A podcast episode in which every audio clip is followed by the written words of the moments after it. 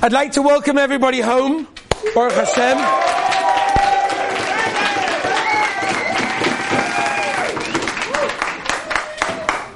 To all the guys that are coming back for their second year, welcome back.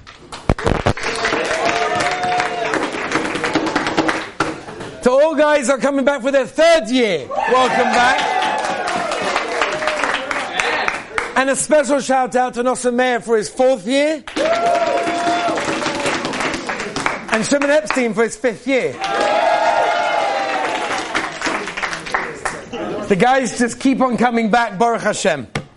To all of you, welcome home and welcome to what is going to be Be'ezus Hashem B'siyata Dishmai, the most incredible year of your life. Baruchnius Ubagashmius, Be'ez Hashem. So there he is, the old guy, he lived an incredibly old life. He was here for years and years, about 92 years old. He lived in this world. And he leaves the world, he gets to Shemayim. After 92 years of living in the world, of working for whatever he wanted to do, he left the world and he's up in Shemayim. Big white beard, lots of wrinkles, an elderly person, and he starts waiting in the line in order to get judged. He's waiting in the line to get judged by the Beis Din Shel Ma'ala. What's going to be? What are they going to say about him? What type of life did he lead? And it's a long line. People are waiting and slowly shuffling forward. And then all of a sudden, he sees in the corner, out comes this young guy, young little schnips, and pushes right in. He says, excuse me, what are you doing? This is not some Israeli line where you just like find the quickest way in without anyone noticing you. This is Shamayim over here. You can't just push in. I'm an elderly person. Years and years I lived in the world. Come on, you can't just push in. Who are you? So one of the malachim tapped him on the shoulder. And they said, I want to tell you something. That's not how it works over here. That's not how it works over here. It doesn't go by how many years you lived and how old you were. But it goes by what did you produce? The life that you lived in this world, what did it accomplish? That man that you saw pushing in, that young guy, he lived on the world for a short amount of time. But he accomplished the most amazing things. Rabbosai, we're about to embark on a journey, on an exciting, geschmack, enjoyable journey of growth and of understanding ourselves. It's not about how long you're here. It's not about how long you stay. It's about what you do while you're here and what you accomplish in the time that you have. Somebody once came to the Heilige Kotzka. We were Zeichen Yeshiva to be there last year to stand by the tzion of the Heilige Kotzka. The Kotzka noticed a new, a new chassid standing over there, so he went over to him and said, Rabbi Yid, what are you here for? He said, Rebbe, what do you mean? I'm here to discover the Ribono Shel Olam. The Kotzka laughed at him said, For that, you didn't have to come here. The Ribono Shel Olam's everywhere. You could have discovered the Ribono Shel Olam anywhere. So the man was confused. He said, Rebbe, so why did I come here? So Kotzka said, You came here to discover yourself. He came here to discover who you are. And that is what I believe every single one of you are here sitting in this room to discover who you are and what you can accomplish in the time that you are here. There's a Mordecai Rashi. Rashi tells us in a few places that it's very interesting that the Torah sometimes puts Moshe Rabbeinu's name before Aaron, and sometimes Aaron HaKohen's name before Moshe. They were brothers as we know. Why is it that sometimes the Torah changes the order of their names? Explains Rashi, because they were equal. What does that mean? Go ask any kid who is the greatest Jewish personality to ever walk planet Earth. Know what they're going to say? Moshe Rabbeinu. Who was greater than Moshe Rabbeinu? Who doesn't know Moshe Rabbeinu? But yet Rashi tells us that they were equal. Moshe and Aaron were equal. Sometimes Moshe is before Aaron, sometimes Aaron is before Moshe. What does that mean? They're not equal. Moshe Rabbeinu was the greatest man, the greatest anav. He brought Torah down from Har Sinai, from Shemayim to give it to Klal Yisrael. Moshe Nefesh, Moshe Rabbeinu was incredible. What does it mean they were equal? So I'll answer with an interesting fact. I'm not sure how many people know. The New York Marathon has approximately 98,247 applications on a yearly basis. That just over 53,000 people manage to complete the New York Marathon on a yearly basis. What's interesting to note, I don't know if anyone ever looked this up, but the same person for a number of years won the New York Marathon. He was actually a guy from Kenya. He wasn't even from America. Is winning the New York Marathon. So they went around asking people, You're not going to win the race. You know you're not going to win. This guy won for years and years. He's been training forever. You're never going to win anyway. So therefore, why are you doing it? What's the purpose? Do you know what they said? We're talking about over 50,000 people said a very similar answer. They're not doing it to win. They know they're not going to win. There's no chance of them winning. They're doing it so that this year they can do a little bit better than last year. And they can shave off a little bit of time of how long it took them to run the marathon. That's a success. And I say to every single one of you, success is not measured by necessarily the result that you produce, but rather by the effort that you put in. The yeshiva that you're in can have, and is, the greatest yeshiva with the greatest rebbeim, the greatest shiurim, the greatest food, and everything else.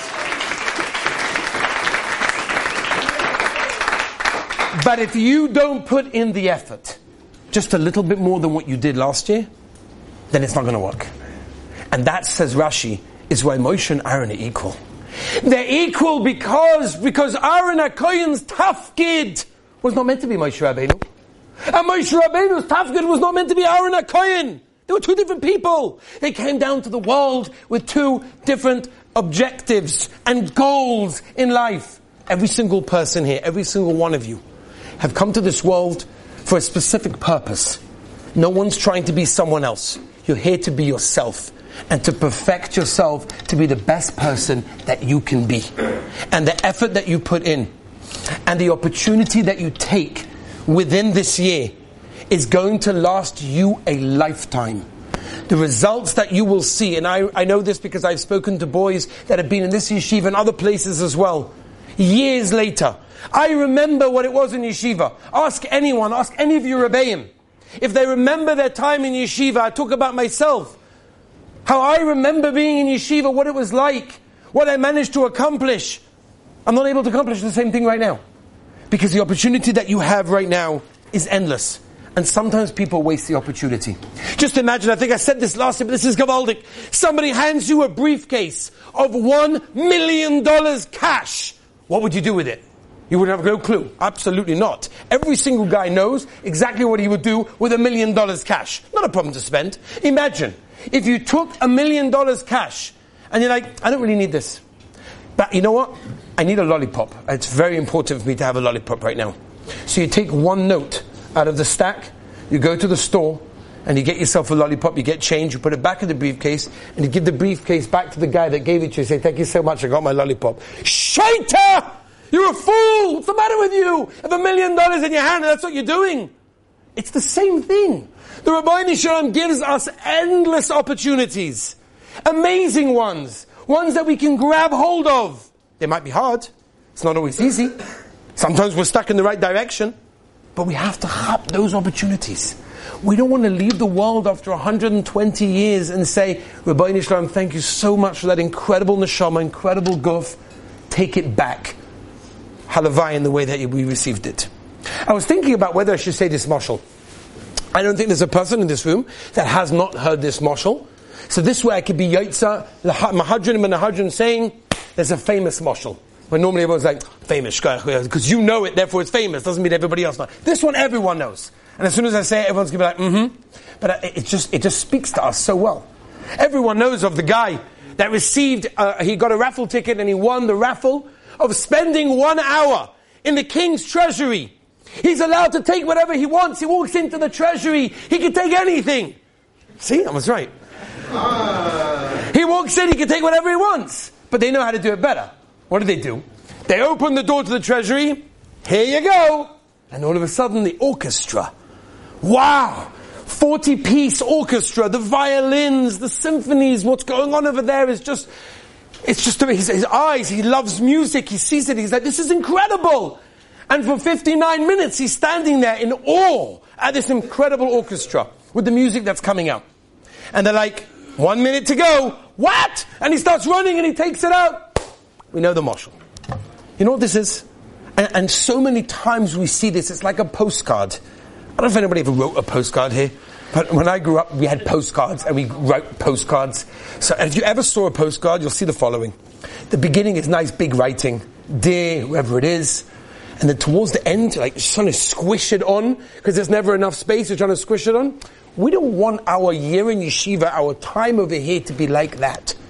There are so many distractions that the Ribono Shel Olam has put in the world specifically for the reason to test us and to see how dedicated we are. And they're great distractions. Eretz Yisrael is full of distractions. So you have a choice. You can either stand in awe and say, wow, that is incredible. Or you could use the opportunity that you have while you're in yeshiva in order to try and do what you can do. And everyone can do their little part to be able to be koina, a year of growth, of geschmack, of Yiddishkeit, of so much here that we have to offer. Everybody knows the mashal of a guy, a young child standing on the beach, and there's, there's all these um, starfish by the beach. And he, there's an old man walking past, and he sees the younger guy picking up a starfish and throwing it into the water. And the old man starts laughing. The young guy says, What are you laughing at me for? He says, What are you doing? He says, What do you mean? I'm taking starfish and throwing it back into the water. Never. They're not going to live over here. I want them to live. I'll put them back in the water. They can last a little bit out of the water. This way they'll live. He says, You're crazy.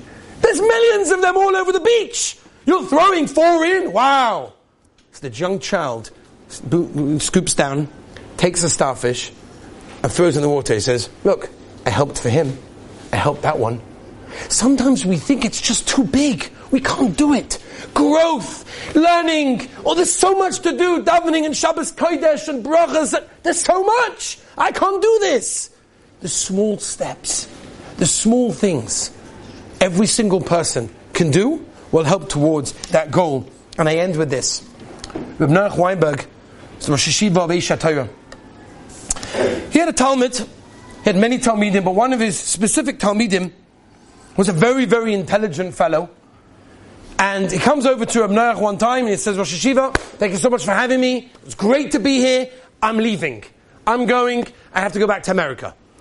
So Rosh Hashiva says, I don't understand. What, what, why? You're doing so well. Everything's great. Everything's working well. You're steiging, you're growing, you're happy. What happened? She said, Rabbi, I'll tell you. I'm an expert in chess. I'm a, I'm, a, I'm a very, very good chess player. In fact, I made it to the top, whatever it is, 500 in all of America. And therefore, there's a tournament going on right now. I need to be in America. I need to be participating in this tournament because this is an important thing to me. I, I love chess. It's my life. So Reb Noach started going backwards and forwards, and he said, "Please, you're steiging in your Yiddishkeit in your future." Rabbi, thank you, but it's very important to me. So the Rosh Hashiva of Noach Weinberg said to him, "Listen here, I'll make you a deal. I'll make you a deal. You're good at chess, okay? I'll play you chess. I'll play chess together with you. But here's the deal: if I win the game, you stay here.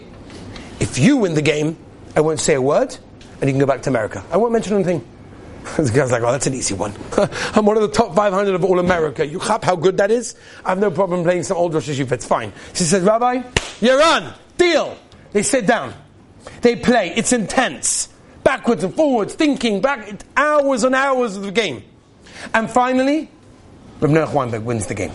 He wins. The guy is floored. He couldn't believe it. He says, That's it, Rabbi. I surrender. A deal is a deal. I'm staying in yeshiva. I'm not going to America. But, Rabbi, I have one question for you. Just one question. If you were so good at chess, you know I'm good at chess. You know I love chess. Why have we never played? Why have you never told me that you like chess? So Noach Weinberg told him the following. He said, I've never played chess in my entire life. Never. But I knew that your future, your Yiddishkeit, depended on this game of chess.